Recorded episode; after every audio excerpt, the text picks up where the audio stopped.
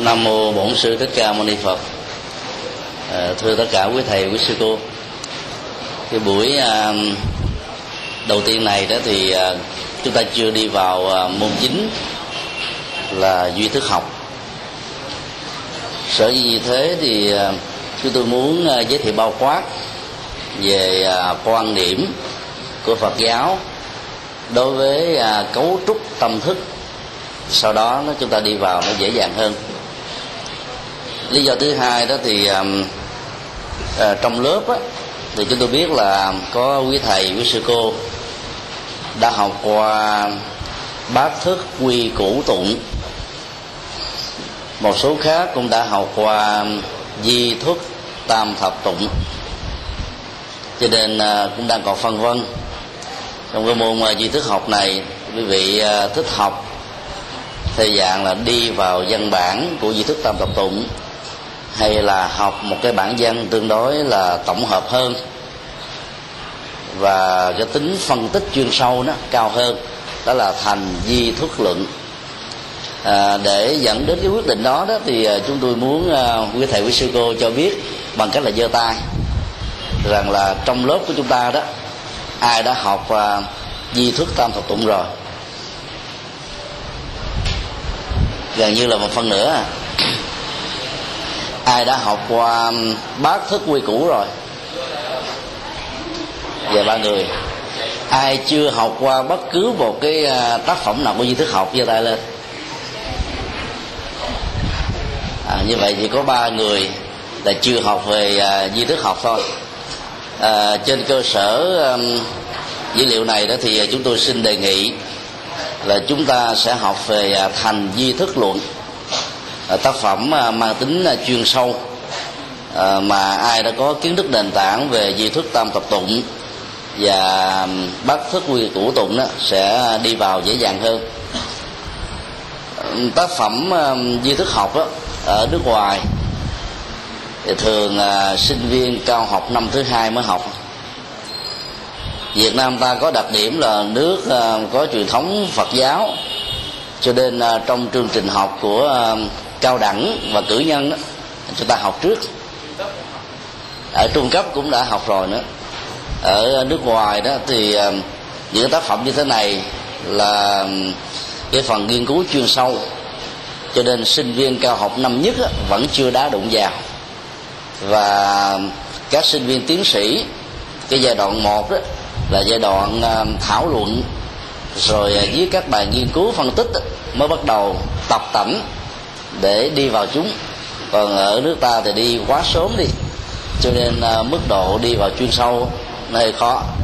Và do vậy khi cơ cấu cái chương trình học cho cao học đó thì hầu như nó sẽ bị à, rơi vào tình trạng là các cái tác phẩm luận tạng đại thừa và những cái tác phẩm kinh đại thừa lớn đó ta cũng đã đều học qua hết rồi.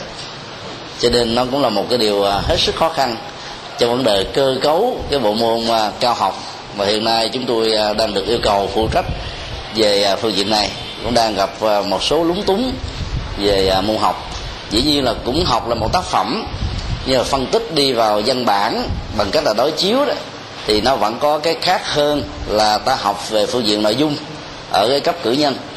À, tuy nhiên nếu không khéo đó thì cái sự trung lập đó nó có thể diễn ra ở mức độ khá nhiều như vậy thì um, để học cái môn uh, thành di thức luận đề nghị quý thầy quý sư cô lấy à, dịch phẩm của à, hòa thượng thích đại sĩ làm mà mà là giáo khoa chính rồi à, để nghiên cứu về phương diện ứng dụng đó thì chúng tôi xin đề nghị quý thầy quý sư cô là xem hai tác phẩm này. À, thứ nhất là à, di biểu học của thiền sư ờ, nhất hạnh phân tích về ờ, năm chục bài ờ, duy biểu do chính thiền tư sáng tác và chú giải qua lời giảng. Chúng tôi cho rằng là tác phẩm đó đó về phương diện phân tích ứng dụng được xem là tác phẩm hàng đầu hiện nay về dân học di thức ở tại nước ta và cũng như là nhiều nước trên thế giới. À, tác phẩm thứ hai cũng của thiền sư Nhất Hạnh viết cách đây gần 50 năm đó là di thức học thông luận để ờ, giúp cho chúng ta có cái nhìn bao quát về bản chất của di thức học là cái gì, các khái niệm, các thực từ và các nội dung ứng dụng của chúng. Ngoài ra thì ờ, ta có rất nhiều tác phẩm về duy thức học ờ, để nắm bắt thêm. Phần tham khảo này đó thì đề nghị quý thầy, quý sư cô vào trong trang nhà quảng đức com để tham khảo bằng cách là quý vị đánh chữ di thức học thì trong đó, có khoảng à, năm tác phẩm của hòa thượng thích thắng hoan ba tác phẩm của hòa thượng à, thích thiện hoa một tác phẩm của hòa thượng thích quảng liên và nhiều tác phẩm của nhiều vị khác nữa. Cho nên à, để nghiên cứu rộng và sâu về tác phẩm này thì quý vị vào trong trang web đó. Còn trong trang đạo phật ngày nay com đó thì nó cũng có một số bài viết và một số dịch phẩm căn bản để chúng ta có thể à, tham khảo và nghiên cứu rộng hơn. Còn riêng về thành di thức luận á, thì à, ở Việt Nam ta cũng có à, vài ba bản dịch. Bản dịch của hòa thượng thích thiện siêu. Thì cái ngôn ngữ nó mang tính truyền thống và các khái niệm chữ hán còn nhiều quá cho nên tương đối là khó hiểu. Còn bản dịch của hòa thượng thích tề sĩ đó thì chúng tôi cho rằng là bản dịch chất lượng nhất thành công nhất và do vậy à, chúng ta lấy à, bản dịch này làm à, tài liệu để chúng ta nghiên cứu và học tập. Thì bây giờ chúng ta à, tìm hiểu về à, về à, cấu trúc của à, tâm thức. Dĩ nhiên à, khi đề cập đến vấn đề này là chúng tôi à, dựa trên nền tảng của à, dân học đại thừa. Trong uh, truyền thống của uh, Phật giáo Bali đó. Thì uh, cái khái niệm về uh, tâm thức có phần đơn giản hơn là trong uh, truyền thống của Phật giáo uh, đại thừa và đặc biệt là các bản uh, luận tạng. Uh, về phương diện tâm thức đó, nó gồm có ờ, ba tầng. Tầng một là tâm tầng hai á, là ý. Tầng ba là thức. Các nhà à, triết học về di lúc đại thừa đó cũng không nhất thiết là đồng quan điểm với nhau về ba nội dung này. Chúng tôi dựa vào à, định nghĩa căn bản của luận câu xá quyển 4 với um, định nghĩa um, rất là ngắn gọn. Tâm được gọi là tập thể.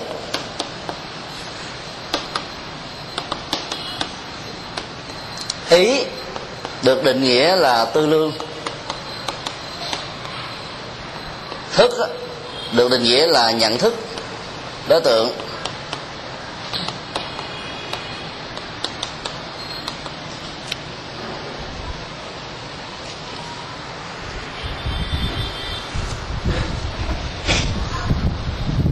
Theo định nghĩa căn bản này đó, thì à, chúng ta thấy à, tâm ý và thức được chia ra làm ba lớp. Và mỗi lớp phản ánh tính chức năng.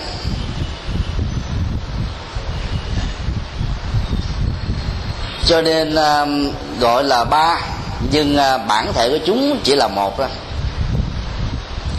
Ta thử lấy một cái ảnh dụ hiện đại để nhận thấy về cái tính ờ, chức năng khác biệt của một bản thể tuy ba là mà một. Một căn nhà có ba cửa sổ. Chính giữa đó, ta bật lên một ngọn đèn. Cửa sổ bên trái ta đặt cho đó là màu xanh cửa sổ bên phải là màu đỏ. Và cửa sổ phía trước đó là màu vàng xanh đỏ vàng bật một cái đèn màu trắng hay là bất cứ một màu gì lên. Đứng từ bên ngoài của ba cửa sổ thì ta thấy chúng có ba màu. Và mình tưởng rằng ba thứ khác nhau. Nhưng cốt lõi bên trong á, chỉ có một ngọn ánh sáng thôi. Tùy theo cái màu của cửa sổ mà ánh sáng nó được thể hiện theo một cách tương thích. Cũng tương tự như vậy đề cập đến bản chất của tâm á, là nói về sự tập khởi. Khái niệm này nó khác hoàn toàn với à, tập khởi trong uh, tạp a hàm hay là tư bộ kinh về cái tính uh, nguyên nhân tạo dựng từ nền tảng của cái này có mặt dẫn đến cái khác có mặt. Chữ tập ở đây đó nó là một sự à, tích tập.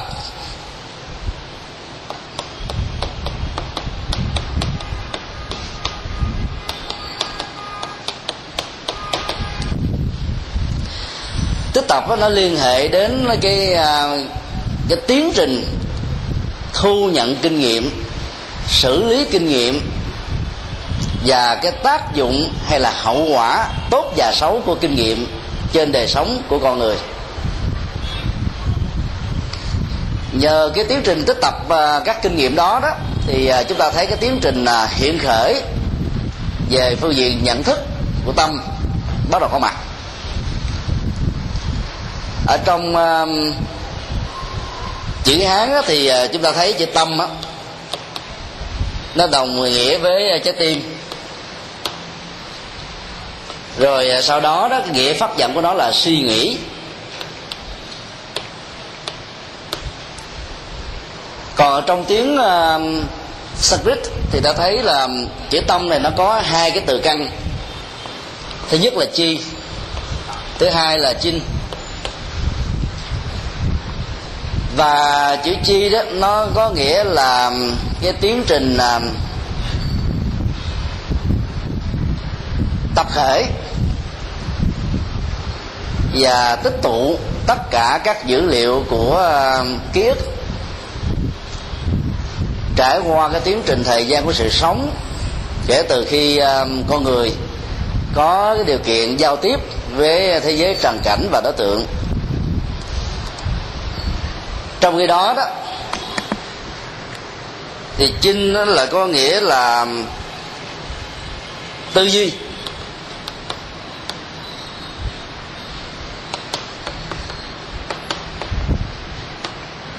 Bản chất của ờ, chi và chinh từ tích lũy đến tư duy đó,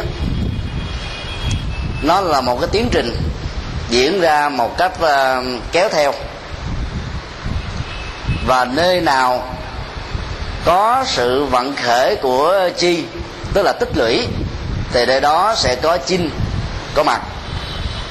Là tư duy, nhận thức, đánh giá, phản ánh về cái tiến trình tích lũy về phương diện tri thức, giác quan, dẫn đến các thái độ, vân vân.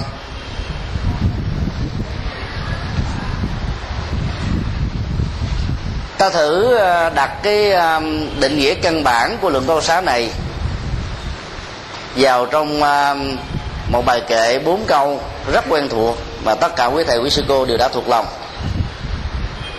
Tam điểm như tin tượng hoàn câu tạo quyệt tà phi mau tùng thử đất, tố phật giả do tha. Thì hai cái câu sau đó, nó được gọi chung á là nhất thiết di tâm.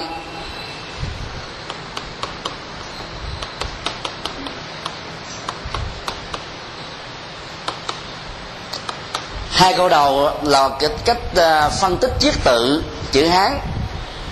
Mô tả hình thù vóc dáng của nó bằng thư pháp của người hoa. Bởi vì uh, ba cái gạch nhỏ này được gọi là ba chấm như là ba ngôi sao lấp lánh ở trên bầu trời. Sở dĩ nó được gọi là ba ngôi sao là bởi vì uh, cái nét hoành câu này nó như là cái chân lưỡi liềm. Sao và trăng nó thường có mặt với nhau trên bầu trời vào ban đêm. Và ráp nối trăng sao lại thì ta có chữ tâm. Định nghĩa chữ tâm um, tạo ra cả tiến trình của um, tam giới. Từ đó ta lại có cái câu khác là tam giới như tâm.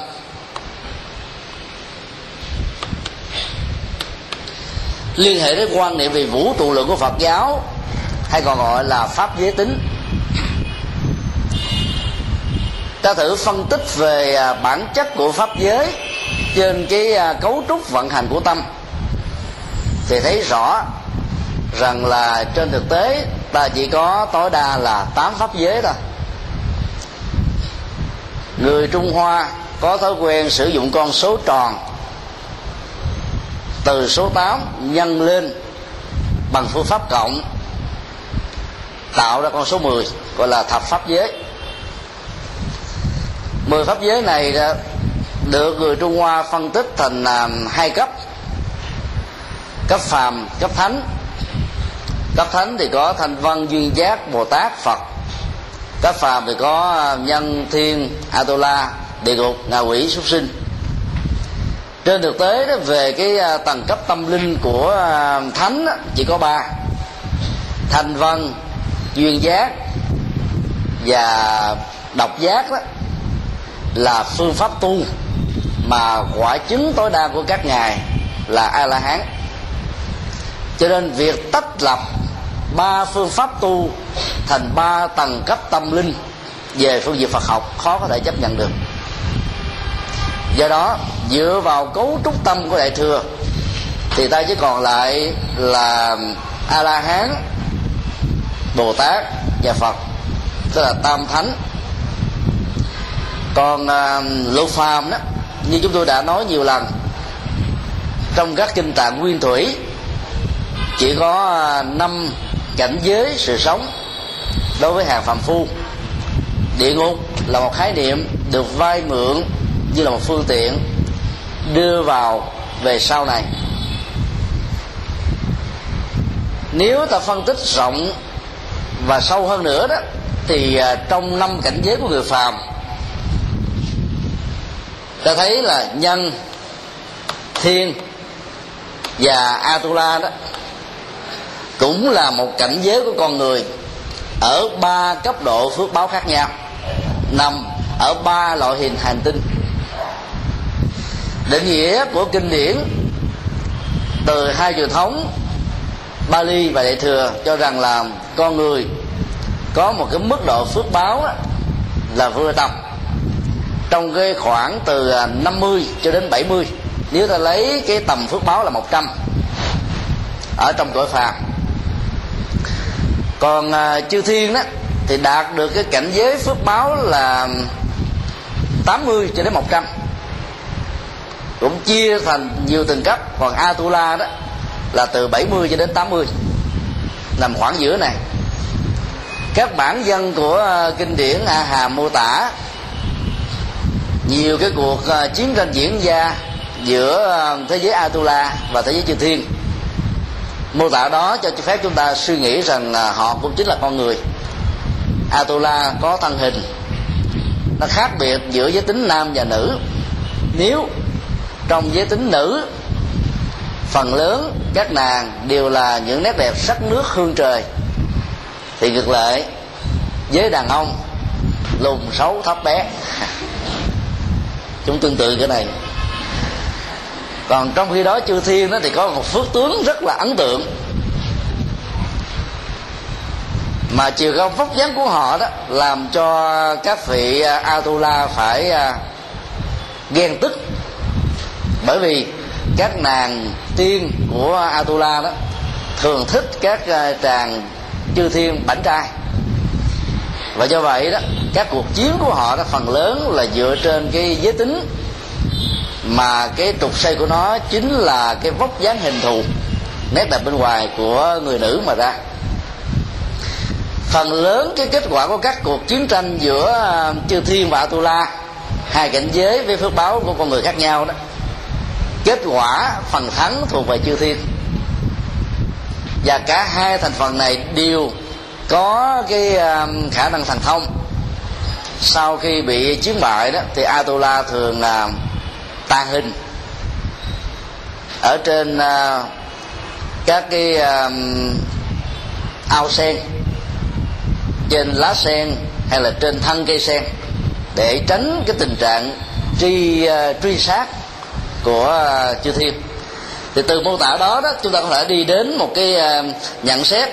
Atula là có phước về à, phương diện tri thức, không gian, môi trường rất là tốt và an lành. Còn chư thiên đó, phước tướng về vóc dáng hình thù là số một. Về tuổi thọ cũng dài lâu. Về trình độ khoa học kỹ thuật có thể đi trước con người của Atula và con người của hành tinh chúng ta. Có thể là từ 100 năm cho đến một ngàn hai ngàn năm. Và cái tính thời gian về sanh trụ dị diệt đối với cái hành tinh của họ đang sống dẫn đến cái tính thời gian tương thích về sanh lão bệnh tử mà mỗi một cái tiến trình như vậy đó nó có một cái uh, tính thời gian dài rất là nhiều lần so với cái tuổi thọ sanh già bệnh chết của con người trên hành tinh này.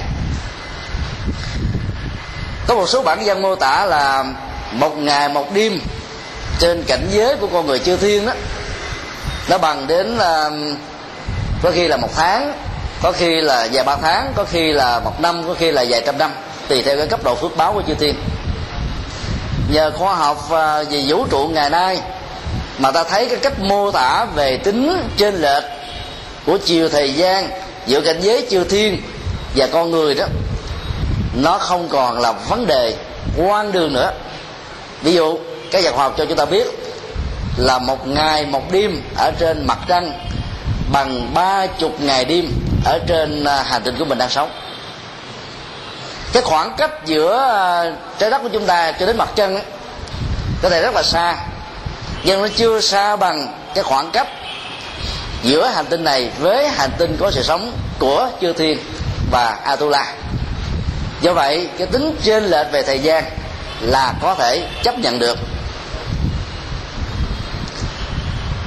Nếu ta tạm chấp nhận chư thiên, atula và con người là ba cấp loại khác nhau về phước báo của loại hình nhân thì lục phàm chỉ còn có tam phàm thôi. Hai phàm còn lại là ngạ quỷ và súc sinh. Ngạ quỷ là một cái cảnh giới chuyển tiếp liên hệ đến cái phần à, thức, tức là cái tầng cấp tâm thức thứ ba. Khi mà một con người qua đề do hết tuổi thọ, do hết nghiệp do hết cả hai. Hoặc là một cái tác động nghịch cảnh dẫn đến sự đột biến của cái chết. Mà thái độ chấp nhận cái chết chưa được chuẩn bị một cách chu đáo. Sự tồn tại của họ trong giai đoạn chuyển tiếp và trung gian này được gọi là thức, tái sinh hay là tâm tái tục. Thì lúc đó đó, thuật ngữ về phật học gọi chung là ngạ quỷ. Như vậy là cái tính ờ, tạm thời do cái đột biến không chấp nhận à, cái chết diễn ra như là một sự thật. Kháng cự là tính thời gian vô thường của ngày khai tử đó, vẫn tiếp tục như là một ngày khai sinh. Cho nên các hương linh đó tiếp tục vận hành trong cái cảnh giới này. Và chư thiên cũng có ngạ quỷ của chư thiên. Atula, có ngạ quỷ atula. Con người, có ngạ quỷ của con người. Và các loài động vật cũng có ngạ quỷ của động vật bởi vì sự tiếc nuối chưa thừa nhận cái chết như là một quy luật, dẫn đến cái tiến trình đột biến ở trong giai đoạn trung gian. Tính thời gian dài và ngắn của chúng lệ thuộc hoàn toàn vào thái độ chấp nhận cái chết là một hiện thực, cái vô thường là một hiện thực hay không. Như vậy, con người cấp cao nhất là chư thiên, cấp vừa là atula, cấp thấp nhất là con người, và hai cái càng thấp thấp hơn là động vật và atula. Như vậy ta chỉ có tam phàm. Đối lại với bên kia là tam thánh. Dựa vào cấu trúc tam phàm tam thánh đó đó, thì à, chúng ta thấy là cái quá trình tích lũy từ cái từ căn chi và cái à, tiến trình tư duy từ từ căn chinh nó tạo ra cả một chu kỳ của sự tập thể.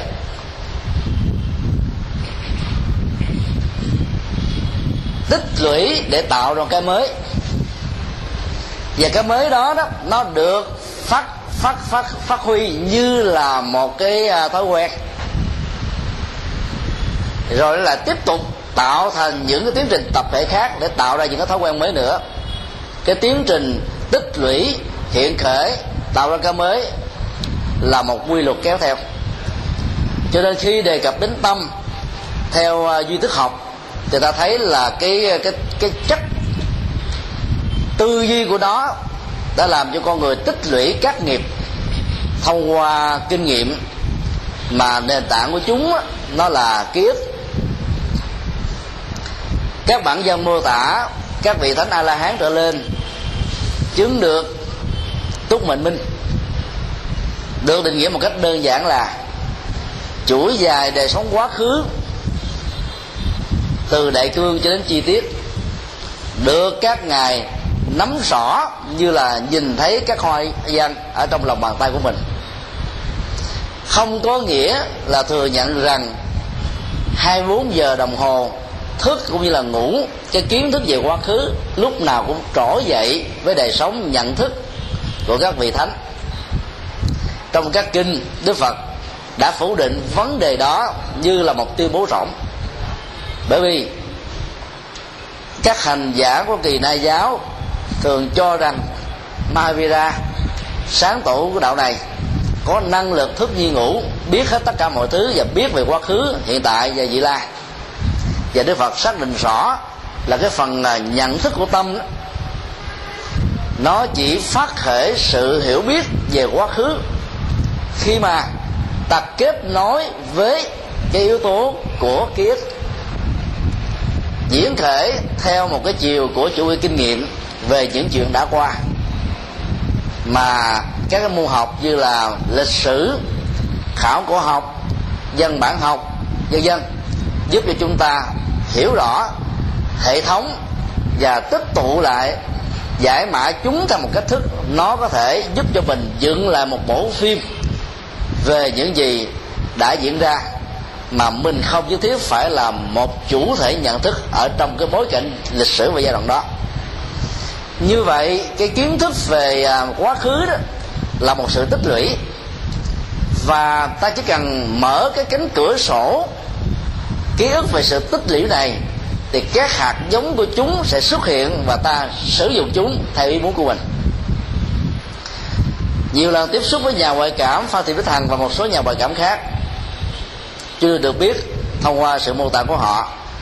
Trong giai đoạn năng lực ngoại cảm xuất hiện như là một hiện tượng ờ, tự nhiên, sau một cái giai đoạn nhất sinh thập tử, hay là một cái tai nạn đập đầu xuống đất, hay là chó dạy cắn, vân vân.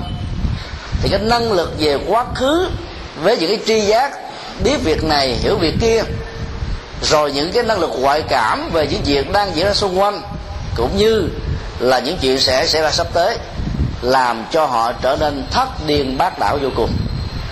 Và phần lớn các nhà ngoại cảm đều có cảm giác tương tự là muốn chết, vì nghĩ rằng là mình là một cảnh giới hỗn hợp giữa ngạ quỷ và con người.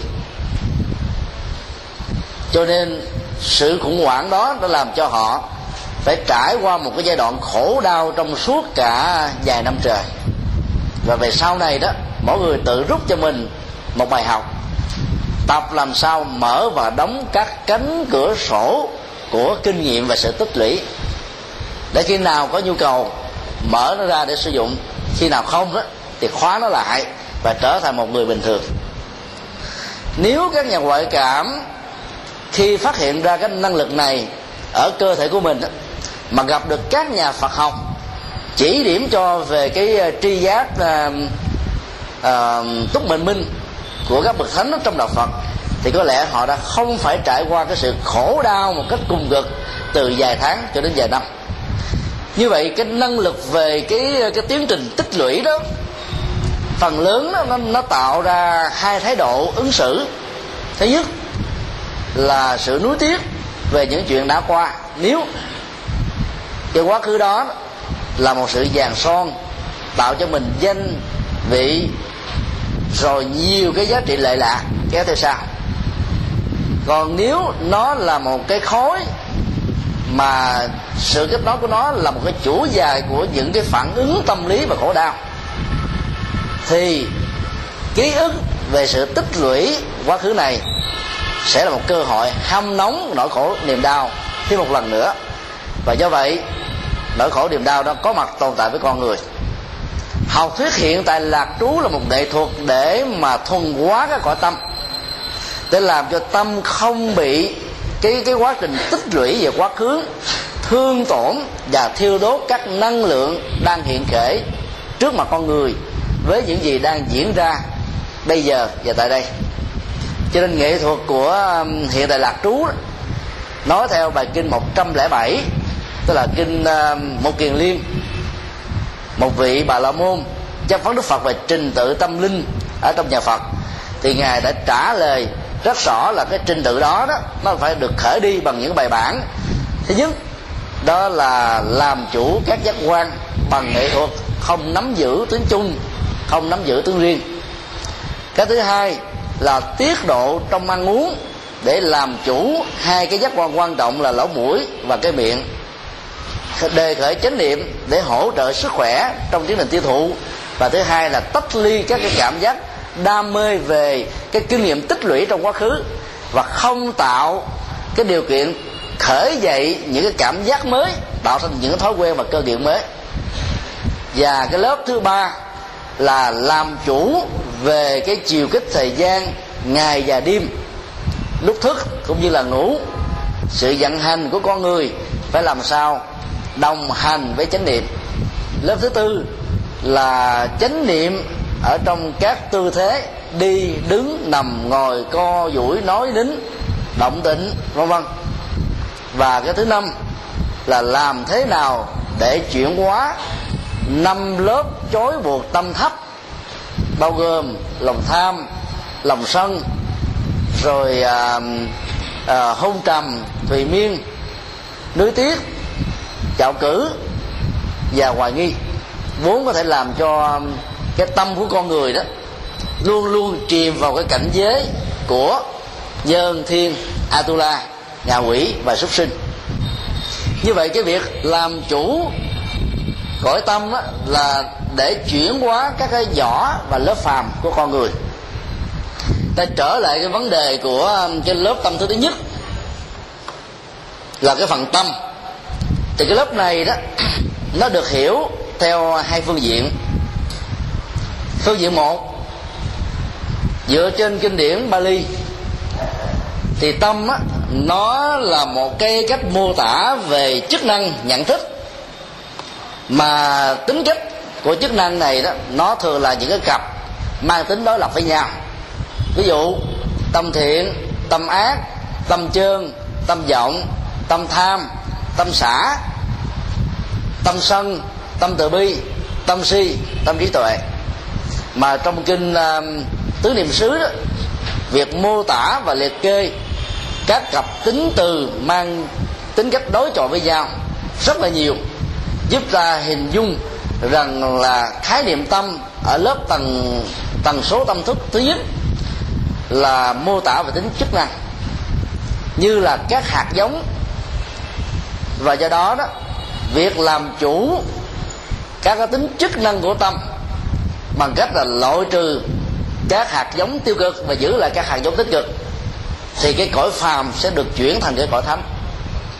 Như vậy, bản chất của tâm thức Phật giáo là một nghệ thuật chuyển hóa tâm thức của con người, chuyển hóa tâm thức phàm để nâng trở thành là tuệ giác hay là trí tuệ. Nói chung từ phương diện này đó, thì ta thấy là tâm thức học của Phật giáo khác với triết học tâm của cái ngành triết học hiện đại ở chỗ là triết học tâm chỉ đơn thuần phân tích về sự vận hành các hoạt dụng giá trị của đó để thỏa mãn các nhu cầu của tri thức thông thường.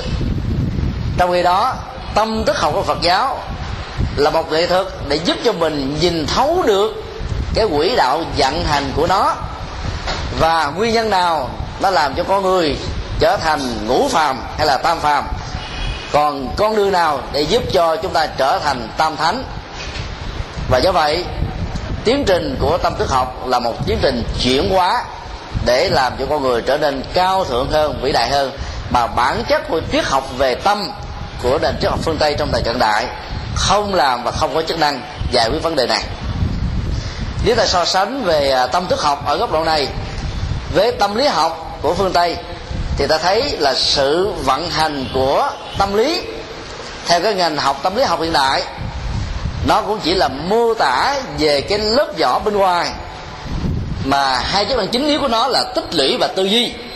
Trong đó có tiến trình chuyển hóa tâm thức hoàn toàn, nhưng không được đề cập đến.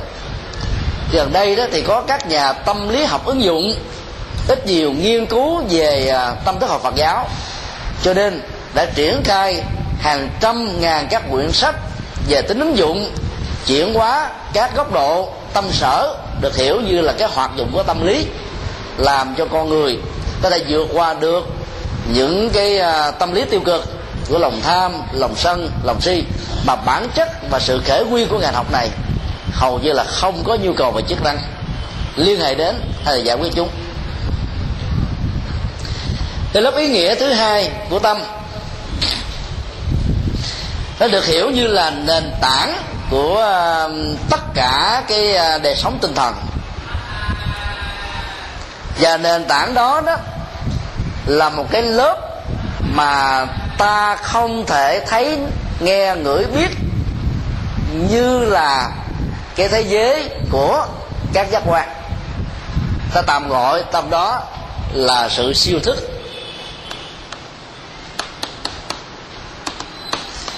Như vậy là trong cái lớp tâm thì chúng ta thấy là nó chia làm hai cấp.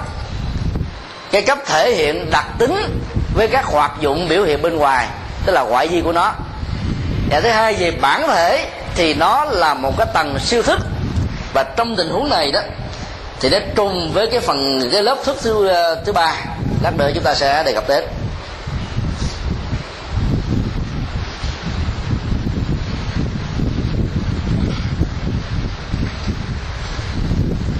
Còn đề cập đến ý thì trong văn học Bali cho rằng đó, nó là đạo diễn của hành vi. Ví dụ trong bài kệ pháp cú thứ một và thứ hai, Manu được xem là dẫn đầu tất cả các hiện tượng tâm lý. Cái đó được gọi là ý dẫn đầu các pháp. Chứ pháp đây là hiện tượng tâm lý. Vì à, ý là đạo diễn của các hiện tượng tâm lý cho nên nó kéo theo cái phản ứng của hành động là lời nói và việc làm. Và từ đó, đức phật đã đúc kết lại bằng một cái ảnh dụ cũng giống như là con vật đi trước thì chiếc xe được kéo sẽ tiếp nối theo sau.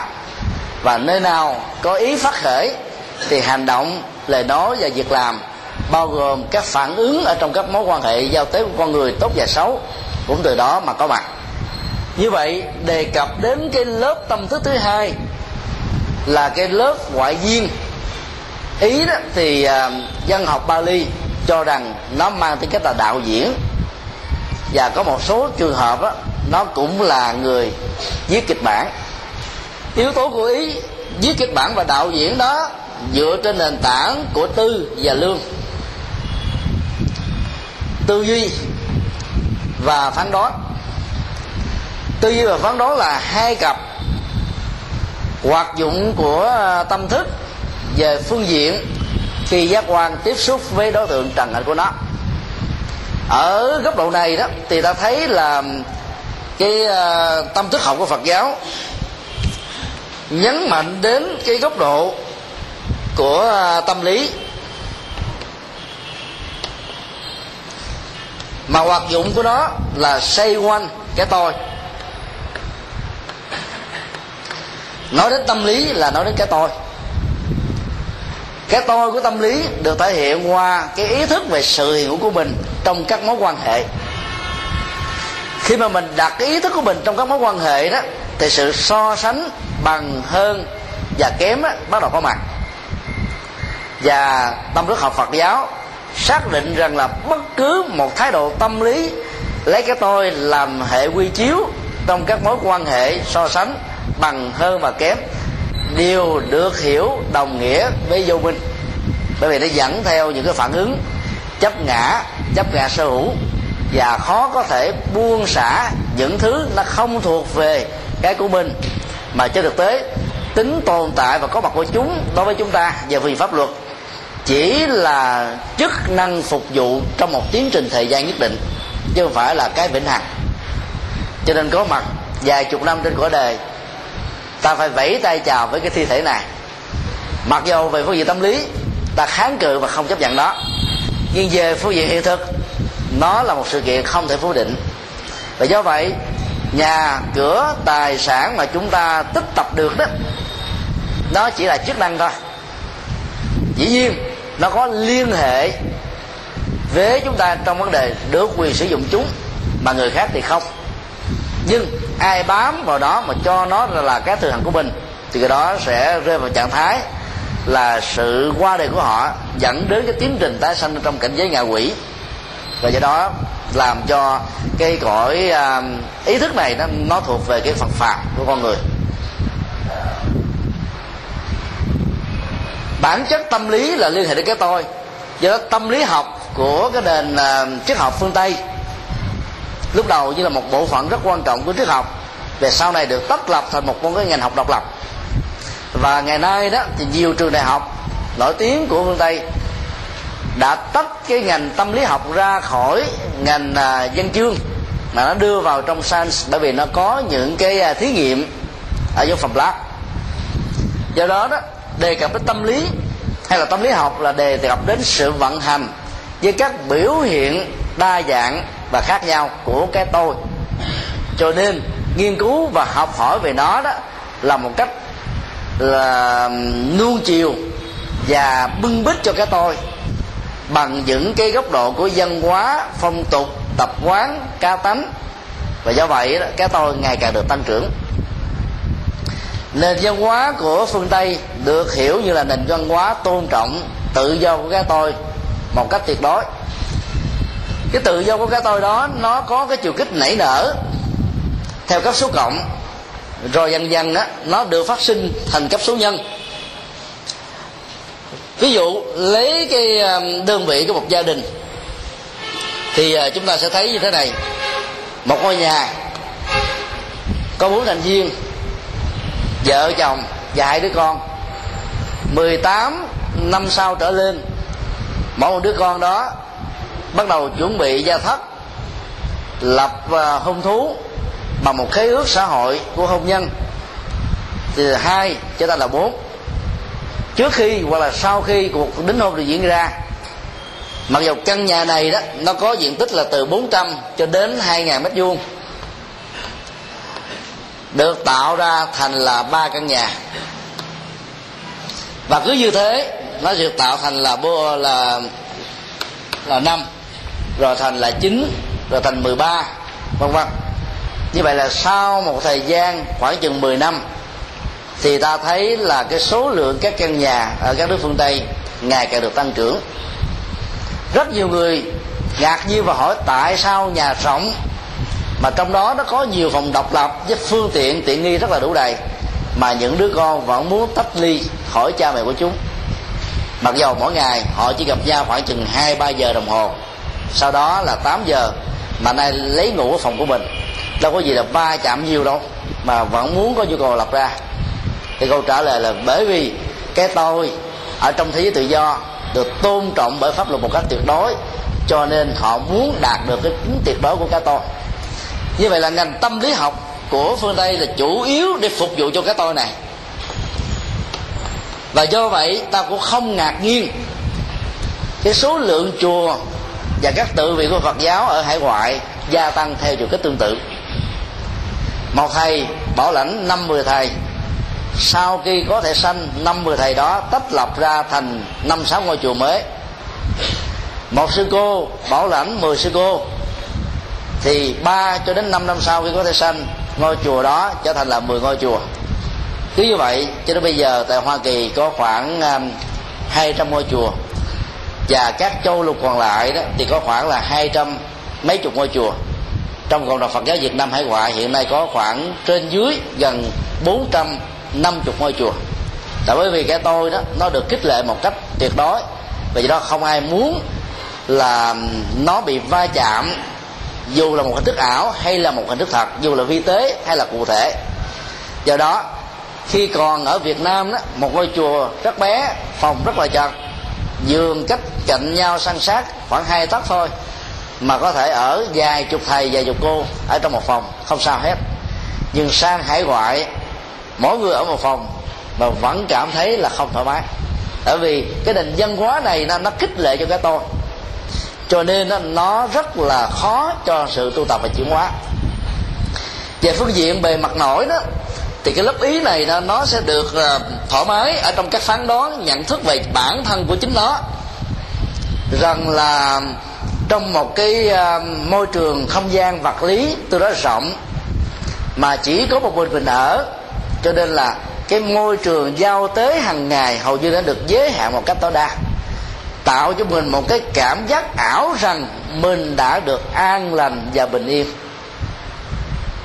nhưng khi cơ họ tiếp xúc với một người khác với chính mình ở trong sự tư lương thì sự đối chiếu so sánh đó, nó sẽ làm cho mình cảm thấy là bị thương tổn. Từ đó nó dẫn đến một cái quan niệm trong nền văn hóa phương tây là đèn nhại lấy sáng tình làng nghĩa sớm đó, là một sự trở ngại chứ không phải là mối quan tâm đối với con người. Hai người ở cách nhau chỉ có một mét tức là sát vách tường đến lúc vài chục năm không biết ông nhà bà đó tên là gì, làm nghề gì, sống ra làm sao, mỗi sáng đi tập thể dục, gặp nhau chào, how are you, và câu trả lời như là một thói quen, em fine, thank you.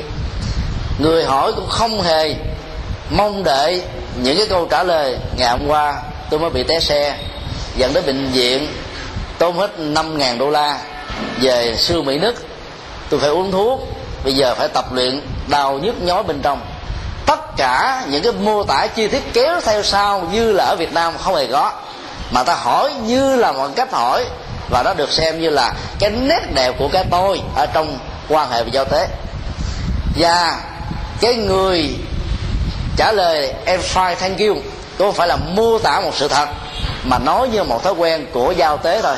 Mặc dầu trong đó gan của họ đang bị siêu vi c, chết trong vòng nay mai là uh, ung thư nặng nề bên trong vô cùng nhưng mà vẫn nói là em fine không có gì hết á.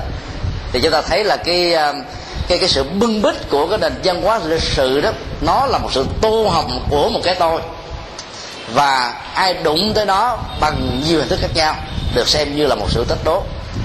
Cho nên trong thế giới phương tây đó thì ta thấy là sự kháng cự đó nó trở thành như là một cái mô tiếp thói quen như là cá sống nhờ đến nước con người sống nhờ không khí để mà thở. Và chỗ nào không có kháng cự thì chỗ đó không phải là thế giới của tự do nữa. Người ta được quyền tự do chống đối lẫn nhau bởi vì mỗi một cái sự va chạm nho nhỏ của những cái tôi đó được xem như là một thách đố. Và họ rất là khó vượt qua được những thách đố này. Nếu ta áp dụng cái cái tiến trình tư lương của thức á, vào cái cách làm đạo ở thế giới phương tây đó thì sự thay đổi cái cách thức mà ta đã được huấn luyện trong nền văn hóa của việt nam là một điều không thể không có. Ví dụ, trong nền văn hóa trung hoa và việt nam, mỗi khi nghe tiếng chuông đó ta quán tự một bài kệ, nghe tiếng chuông, phiền não nhẹ, trí tuệ lớn, bồ đề sanh lìa địa ngục, thoát lửa hầm, cầu thành phật, độ chúng sinh. Còn đối với những cái người phương tây, dù là người việt nam, sống ở việt nam vài chục năm, mà bây giờ khi mà định cư trở thành công dân của xứ phương tây khi cái tôi của tư lương cái tôi của phán đoán đưa phát triển một cách tự do nhất đó, thì nghe tiếng chuông á là phiền não nặng. Trí tệ chết bồ đề gai xanh cho nên á mình gõ mỏ đánh chuông là người ta thư kiện liền. Do đó các chùa nếu chưa có được thay thồ tức là giấy phép chính thức về hoạt động tôn giáo ở nơi công cộng thì việc đậu xe hay là số lượng quần chúng tế, đông, nhiều, tụng niệm, bái sám là một trở ngại, phiền não, bởi vì nó đụng đến cái tôi, ý thức của người khác. Và do đó, sự thách đố này đó đã làm cho tiến trình phát triển của phật giáo rất là bị trở ngại. Các thống kê chúng ta biết là thế giới phương tây ngày nay đang tìm đến đạo phật như một con đường rất là tự nhiên và tất yếu ta mừng đó là mừng mừng trên cái ảo giác chứ thực tế chẳng là bao. Số lượng các quốc gia phương tây đi theo đạo phật á, có nhiều nước chỉ là không phải không phần trăm thôi. Và nhiều thì chỉ cái đó là không phải một phần trăm. Tiến trình chuyện tiến đó đó nó sẽ bị cái rào cản của cái nền văn hóa cái tôi trong tâm lý học phương tây.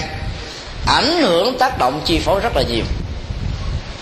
Do đó đó trong khi số lượng dân chúng phật tử ở châu á bỏ đạo đi theo các tôn giáo khác vì cơ cấu tổ chức chúng ta quá dở quá kém thì nó lại nhiều gấp 10 phần trăm.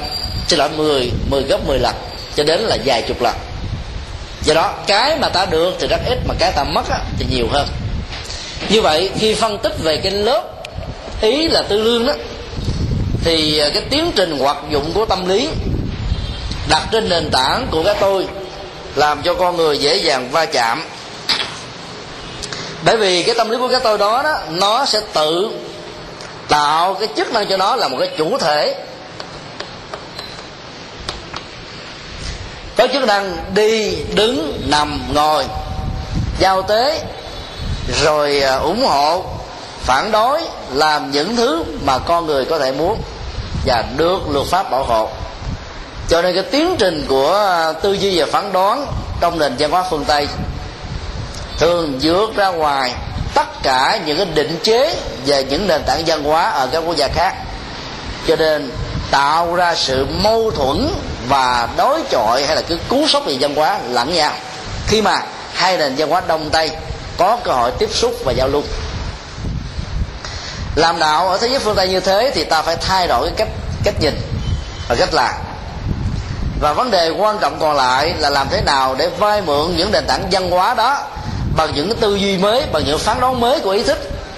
Thì lúc đó đó, đạo phật mới có thể bám rễ được ở trên mảnh đất tâm linh mới này. Nếu ta đặt cái cấu trúc của phán đoán đó đó vào cái việc ứng dụng để chiều bá đạo phật, thì ta thấy là xã hội công nghiệp của thế giới phương tây thích hợp với thiền xã hội nông nghiệp của thế giới châu á thích hợp với tịnh độ tông và mật tông. Lý do là bởi vì nó liên hệ đến tâm lý của con người. Trong xã hội công nghiệp á, thì ý thức hoạt động một cách gọi là bị lạm dụng. Cho nên cái tính thư giãn về cõi ý thức gần như là không có và ngay cả trong giấc mơ người ta vẫn tiếp tục cộng trừ nhân chia tính điếm để có thể tự sinh tồn và phát triển trên cơ chế của sự sinh tồn. Do đó, căng thẳng dẫn đến tâm thần, rồi quản trí dẫn đến tự sát là điều thường xuyên diễn ra trong thế giới phương tây khi mà đời sống vật chất đã đạt được ở mức độ rất là khá cao. Do vậy, thiền, và nhất là thiền vipassana hay là tứ niệm xứ, là một cái cơ hội để rũ bỏ những cái căng thẳng chấp trước của họ cho nên khi thực tập, hít thở thật là sâu nhẹ nhàng thư thái ra vào bình an đi đứng động tịnh an nhiên trong chánh niệm và tỉnh thức thì hầu như họ sẽ có cơ hội tái nạp lại cái bình năng lượng của tư duy và phản đoán. Cho nên đó, giúp cho họ phát huy phát kiến phát minh đóng góp với những cái bằng sáng kiến sáng chế và các tác quyền rất lớn như là một cái quyền lợi về những gì mà họ đã tạo ra bằng tư duy bằng ý thức và bằng phán đoán của họ trong khi đó, trong xã hội của châu á, cái nền văn hóa nông người lúa điếp đó, nó làm cho con người phải chưng lắm tay buồn mỏi mệt từ sáng đến tối. Cho vậy khi ngồi tỉnh tọa lại là ngủ gật, rơi vào trạng thái hôn trầm. Cho nên họ phải làm quen với sự vận động vận động của cái miệng qua việc niệm phật hay là trì chú, về động với cái thân qua công tác là lễ bái cúng kính, làm các cái nghi thức lễ hội dân dân cho nên là khi mà truyền đạo sang thế giới phương tây, mà nhập cản nguyên si, cái nền văn hóa lúa nếp ở trong một quốc gia của công nghiệp hiện đại, là sự thất bại là chuyện chắc chắn. Nếu không thất bại, thì nó cũng chỉ có cụm ở trong cộng đồng của người Việt Nam, có mấy mươi năm sinh sống ở tại Việt Nam. Và bây giờ, chưa có được cái à, thói quen để làm quen với cái nền văn hóa mới mà thôi. Và do đó, cộng đồng Việt Nam trong tương lai tại hải ngoại phải đối diện với một cái khủng hoảng rất là lớn. Đó là thế hệ tạm gọi là một rưỡi và thế hệ hai của người Việt Nam trở đi sẽ dần dà xa lánh với cái nền văn hóa, tư duy và phán đoán của người Việt Nam. Thế hệ một rưỡi được định nghĩa là những người được sinh ra Việt Nam tuổi từ 15 trở xuống định cư với cha mẹ và sau đó được học và lớn lên trong nền văn hóa khác với nền tảng của văn hóa Việt Nam. Thì họ chỉ giữ lại nền văn hóa gốc Việt Nam khoảng 20% 80% là nền văn hóa mới hoàn toàn. Còn những người được sinh ra từ thế hệ thứ hai, tức là cha mẹ họ sau khi định cư tại quốc gia khác với Việt Nam sanh họ ra, cho nên họ tiếp thu cái nền văn hóa đó từ lúc còn ở trong bào thai. Như vậy cái chất liệu của nền văn hóa Việt Nam đối với họ nó chỉ còn tối đa là 10% và ngay cả thế hệ một rưỡi hay là phân nửa ta đã thấy là cái nhu cầu giữ lại nền văn hóa gốc đã khó rồi. Còn cái nhu cầu uh, phát triển cho cái thế hệ thứ hai trở lên lại càng khó hơn nữa. Cho nên cái nền văn hóa đối nếp với những cái pháp môn thìa mật tông và tịnh độ tông áp dụng cho thế hệ phân nửa và thế hệ thứ hai trở đi đã không còn thích hợp nữa. Như vậy, trong vòng hai chục năm trở đi, trong tương lai gần, khi mà người Việt Nam định cư tại hải ngoại, nằm xuống bởi nguyên lý vô thường, thì cái nền văn hóa bởi các ngôi chùa của người Việt Nam thiết lập ở trong vài chục năm qua, sẽ rơi vào cái khủng hoảng là không có người kế thừa. Các nhà sư, các sư cô tiếp tục giữ cái truyền thống văn hóa của mình và không học tiếng anh, tiếng pháp, tiếng đức, cho nên không đáp ứng được cho những thế hệ một rưỡi và thứ hai. Do đó đó, họ sẽ không có hội đến chùa nữa. Và chừng năm chục năm sau, nếu ta không có một sự chuẩn bị, thì các ngôi chùa của Phật giáo Việt Nam ở hai ngoại rơi vào cái khủng hoảng như là tin lành phải bán nhà thờ lại cho các tôn giáo khác. Bởi vì nó có giấy phép sinh hoạt tập thể về tôn giáo. Mà hiện nay các chùa phần lớn là xây dựng trên nền tảng của các ngôi nhà thờ tin lành bán. Thì về sau đó các chùa chúng ta cũng sẽ tiếp tục bán và tôn giáo khác sẽ thay vào đó để mà mua. Như vậy cái phần mà tư tư duy và phán đoán đó, nó giúp cho chúng ta thích ứng nếu cái cơ sở của tư duy phán đoán này nó có nền tảng và sự thích hợp. Nếu ta lấy thêm một cái ví dụ khác để thấy là những điều mà đức phật quy định ngày xưa, và bây giờ đó, nó cũng cần có những sự bổ sung thích ứng. Và có một số điều đó, ta không nhất thiết phải giữ nguyên. Còn cấu trúc nền tảng và đại đa số ta phải tôn trọng. Ví dụ, quy định ba y một bình bát thì ba y mà sống ở trong nền văn hóa của ờ, phương tây lạnh dưới âm độ, ví dụ như là đông bắc hoa kỳ hay là canada, thì người đó nếu không chết yểu thì cũng bị tai biến mạch máu não, hay là bị đau nhức xương khớp, rồi suốt cả cuộc đời tê liệt bán thân bất thoại thôi. Bởi vì cái thân nhiều của con người sẽ không đủ sức để chống chọi lại với cái khí hậu thời tiết xung quanh. Do đó, chẳng những ta không chỉ mặc ba y mà ta mặc đến năm sáu cái áo lạnh cho đến lúc nào nó đủ ấm khi đi ra ngoài đường thì thôi cho nên là nó phải thay đổi bằng những cái phán đoán mới. Mà ta thấy là cái tính nhu cầu thực tế của nó cho phép ta suy nghĩ rằng nó vẫn không đi ngược lại với truyền thống tâm linh của đức phật ngày xưa. Theo cái tư duy thế này thì tất cả những phán đoán dẫn đến cái tiến trình ứng dụng mà nền tảng của nó là cái lớp ý thức á, thì ta thấy là nó tạo ra cái cái quá trình tiếp biến văn hóa rất là thích hợp. Bằng không á, về lâu về dài ta sẽ không đi đến nơi về đến chốn. Và cuối cùng á ta cúng dường mà nó tâm linh. Mà đối tượng đang tìm kiếm những cái nhu cầu tâm linh ở trên mảnh đất tâm linh này đó rất là thích đạo phật nhưng mà là không có cửa ngõ để đi vào. Bây giờ chúng ta đi qua đến cái lớp à, tâm thức thứ ba đó là lớp thức lớp thức này đó thì à, được chia ra theo à, phật giáo đại thừa, gồm có tám. Thứ nhất là sáu thức giác quan. Thứ hai là mặt na. Và thứ ba đó là a la gia sáu giác quan còn có cái tên gọi đó là thường thức.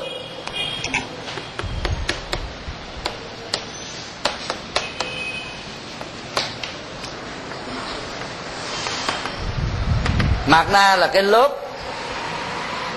cái tôi.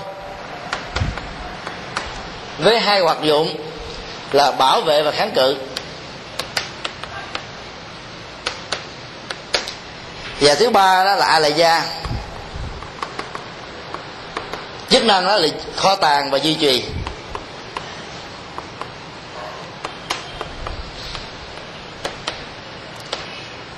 Mạt na và a la gia được gọi là siêu thức.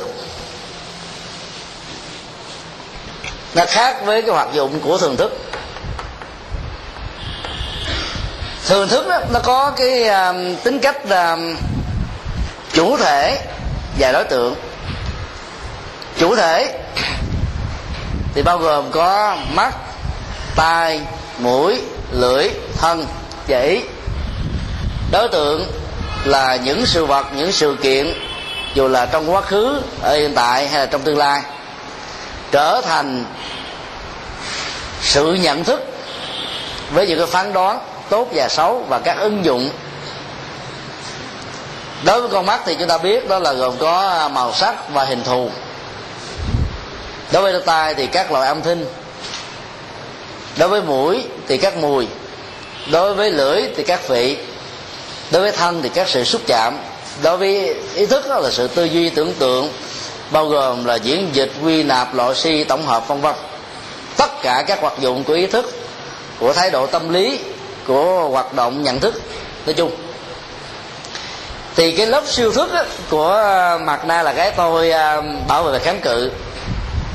Nó không có hình thù vóc dáng như là mắt tai mũi thanh lý để chúng ta nhận thức tùy theo những cái biểu hiện cụ thể mà ta nắm biết được rằng là nó có sự đồng hành của cái tôi bảo vệ, hay là nó vắng mặt của cái tôi kháng cự, hoặc là nó có mặt của cái tôi kháng cự và vắng mặt của cái tôi bảo vệ. Thì dựa vào à, các cái lớp đó mà ta biết được là nó có sự vận hành.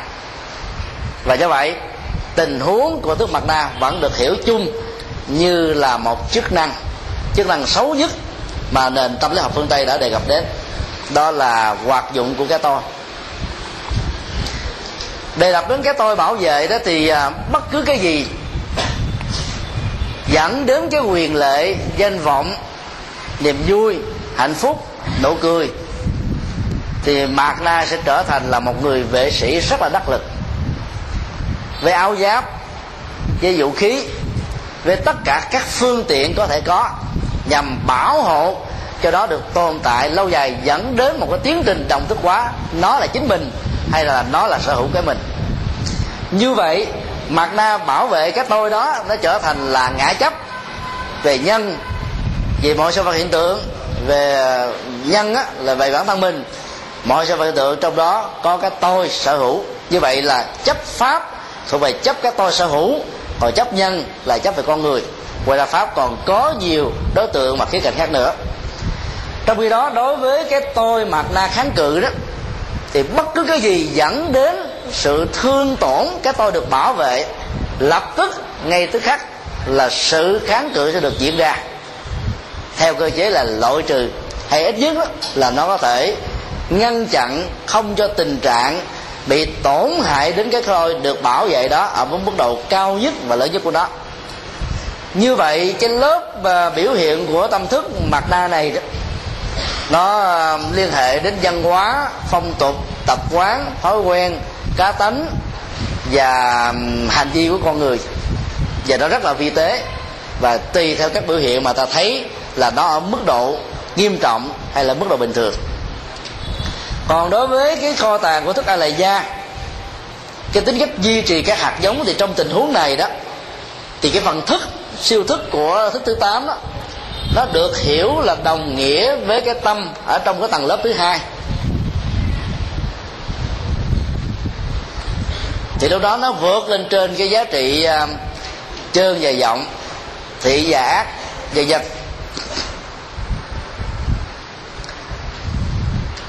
tiến trình của uh, tâm thức học Phật giáo nhằm giúp cho chúng ta làm quen với sự vận hành của các hoạt dụng tâm ý và thức. Trên cơ sở làm quen đó, ta có những hành động thay đổi thói quen để chuyển hóa bản chất của thức. Và nhờ đó sau một thời gian thì các thức sẽ chuyển thành trí. Và kết quả là ta trở thành một bậc thánh hoặc là a la hán hoặc là bồ tát hoặc là phật. Còn ai chưa vượt qua và chưa thành công trong cái nhu cầu chuyển hóa này đó thì ờ, chúng ta trở thành những người phàm và kẻ tục cao nhất về phước báo là chư thiên. Kế đến là atula. Ở chính giữa là con người thấp hơn là động vật và mang tính giai đoạn tạm thời do một cái ức chế chấp vào cái tôi cho trở thành là ngạ quỷ. Như vậy là cái tiến trình của tâm ý và thức đó nó là một cái uh, nhu cầu cần được nhận thức để cho ta không bị lệ thuộc vào chúng và trở thành chủ nhân của nó thì à, sự tu tập của chúng ta được xem là có kết quả. Bây giờ ta trở lại vấn đề của hai câu nói um, lúc đầu được nêu ra. Một cái là liên hệ đến cái tần số tâm và một cái là liên hệ đến tần số thức.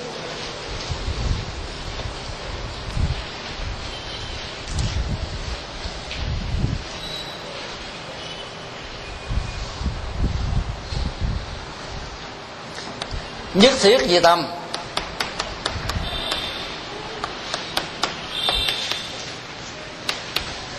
Và thứ hai là dạng pháp di thức.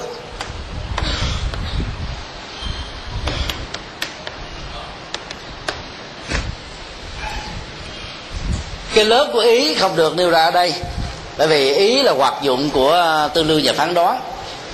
Nó là những cái biểu hiện bên ngoài của tâm và của thức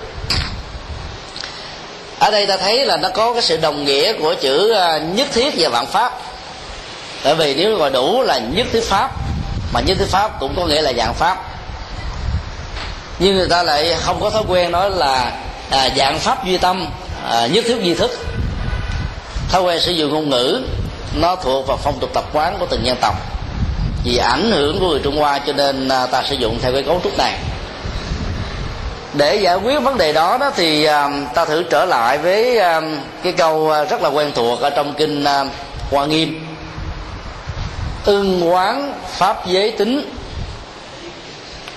nhất thiết di tâm tạo. Pháp giới tính ở trong uh, chữ Bali nó gọi là Dhammata nó kim uh, chữ ta vô. Tất cả sự khác biệt giữa uh, cái cơ sở lý giải rằng là mọi sự vật hiện tượng bao gồm vật chất do tâm thức biến hiện. Và cái khái niệm pháp là các biểu hiện tâm lý của tâm nằm ở chỗ là pháp giới hay là pháp giới tâm. Ta thấy nguyên văn của kinh à, hoa nghiêm không gọi là pháp giới, nhất thiết pháp giới duy tâm không có. Ưng quán pháp giới tánh nhất thiết duy tâm tạo. Như vậy là sự khác biệt nằm ở chữ tánh bản chất của pháp giới và cái sự vật hiện tượng ở trong thế giới của pháp giới là hai cái nó khác nhau. Nếu ta cho rằng là mỗi sự vật hiện tượng do tâm tạo ra đó ta rơi vào chủ nghĩa duy tâm. Mà duy tâm á, là một sự sai lầm. Bởi vì trong toàn bộ nền tảng kinh điển của đạo phật không bao giờ chấp nhận một cái duy. Bởi vì cái duy đó đó là nhất nguyên luận có một cái nguyên nhân đầu tiên mà học thuyết duyên khởi của phật giáo cho phép chúng ta hiểu, lý giải và giải quyết tất cả các vấn đề trên cơ sở của tính tương thuộc. Cái này có, kéo theo cái kia có, cái này không, kéo theo cái kia không. Cái này hiện hữu, tạo cơ sở tiền đề cho cái kia hiện hữu. Cái này vắng mặt, không hiện hữu, dẫn đến tạo điều kiện cho cái kia vắng bóng theo như vậy cái tính cách tương thuộc hai chiều, thậm chí là n chiều này đó, không cho phép chúng ta chấp nhận bất kỳ một cái duy nào.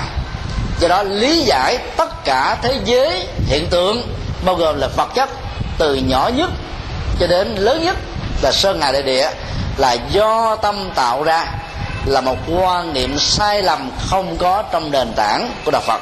Để giải quyết sai lầm đó, thì ta phải nhớ là nhất phế pháp giới tánh pháp giới tánh đó, thì chúng ta thấy là nó liên hệ đến 10 pháp giới đó.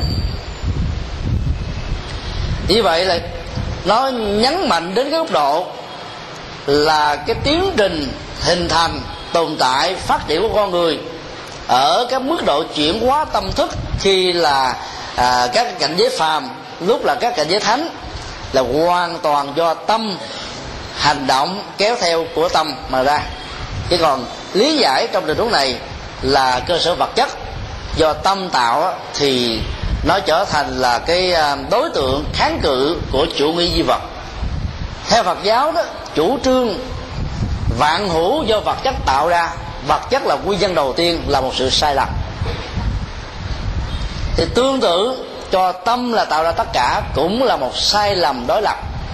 Và con đường tâm thức học Phật giáo phải vượt lên trên hai quan điểm chủ nghĩa duy vật và duy tâm nói chung. Để tuần sau xin lỗi thứ năm á, thì chúng ta sẽ bắt đầu đi vào cái chữ uh, duy thức. Tại vì đó là một cái khái niệm dễ tạo đến cái cái, uh, sự uh, hiểu lầm và ứng dụng sai của chúng ta. Và chúng ta sẽ bắt đầu đi vào uh, cái uh, môn học chính đó là thành di thức luận. Thành di thức luận này quý vị có thể tìm đọc nguyên văn bằng chữ hán ở trên trang web phật việt com của hòa thượng tệ sĩ. Hoặc là quý vị có thể à, download cái đó và cái bản dịch rất là có chiều sâu, chú giải một cách rất là chi tiết và đầy đủ cũng ở trên trang web phật việt com này. Để quý vị à, xem trước và chúng ta sẽ đi theo à, cái cấu trúc của thành diện thức luận. Vốn là một sự tập hợp các tác phẩm và các quan điểm của các nhà duy thức học về duy thức tam thập tụng mà thôi. Và cái ứng dụng của nó cũng hết sức là sâu sắc, cho nên nó có cơ sở để chúng ta tham khảo đối chiếu rất là nhiều. Dĩ nhiên, tác phẩm ờ, thành di thức luận vì nó quá chuyên sâu, cho nên nếu ta không đọc trước ở nhà bằng cái dịch phẩm đó, thì trên lớp phân tích như thế này chúng ta sẽ bị à khó theo dõi. Do đó chúng tôi đề nghị là trước khi đến lớp đó, quý thầy quý sư cô chịu khó đọc bản dịch trước. Và việc đọc bản dịch đó, nó sẽ giúp chúng ta đó dễ dàng đi vào từng vấn đề ở cái mức độ à, nó mang tính chất là chuyên môn hơn. À, ngoài các cái tác phẩm mà chúng tôi nêu ra khi nãy đó thì à, quý vị có thể đọc thêm một số à, sách vở về à, tâm lý học của phương tây. Quý vị ra trường à, đại học sư phạm ở đường à, an Dương dương đó, để mua cái tác phẩm à, tâm lý học nhập môn, để à, hiểu rõ về cái vận hành tâm lý theo quan niệm của phương tây. Rồi nếu còn có thời gian nữa đó, thì quý vị ra các nhà sách quỹ dân cư để mua triết học tâm. Những tác phẩm này được giảng dạy trong các cái bộ môn về triết học của phương tây nói chung. Hai tác phẩm đó nó sẽ giúp cho mình hai phương pháp luận để có thể mổ xẻ và hiểu sâu hơn về à, tâm thức học Phật giáo. Và do đó, sau này về phương diện ứng dụng đó, nó sẽ đạt kết quả mức độ khá cao. Khi triển khai về bộ môn này thì à, chúng tôi cũng xin à, giới hạn là mình đi khoảng chừng 40% của nghiên cứu 60% là đi về cái phần phân tích ứng dụng. Thì nó sẽ được lệ lạc hơn. Các tác phẩm nghiên cứu của chúng ta là có rất là nhiều ở trong đại tạng kinh và ờ, thứ năm thì chúng tôi xin gửi đến quý vị à, một cái đĩa à, về đại tạng kinh ăn bản mới nhất bằng à, đĩa cd nó chứa 45 tập đại tạng kinh và hình như là 55 tập tục tạng. À, đó là một cái ấn bản chúng tôi cho rằng là rất là có giá trị thay thế cho cái bộ đại tạng kinh mà chúng ta có trong thư viện. Mà mình không có tiền để mua mà nếu có, có tiền mua thì không biết mua ở đâu còn cái đĩa này thì quý vị có thể sang chép vì à, chúng tôi đã gặp vị à, tổng biên tập trong à, đại lễ phật đản vừa rồi cho phép chúng ta truyền bá rộng rãi mà không bị ảnh hưởng bởi tác quyền. Thì ở trong đó đó nó có đến là vài trăm tác phẩm chú giải về duy thức học. Quý vị nào đọc được chữ hán đó có thể tham khảo thêm vì tính chuyên sâu của nó. Vì nó là một cái đĩa cd đó mà cho nên mình có thể tra khảo bằng cách là search á, uh, rất là dễ chỉ cần đánh bằng một cái từ, bằng chữ hán, thì ta sẽ có sự xuất hiện của chúng rất là nhiều ở trong đĩa. Và chỉ cần copy ra bên ngoài là ta có thể có một cái ờ, mức độ tham khảo rất là chuyên sâu. Mà trước đây đó, bằng sách vở cụ thể thì ta không thể nào làm được việc đó. Thì đó là cái phần ờ, giới thiệu ờ, sơ bộ về cái cấu trúc tâm thức với ba lớp tâm, ý và thức để chúng ta có cái nhìn bao quát trước khi đi vào thành di thức luận.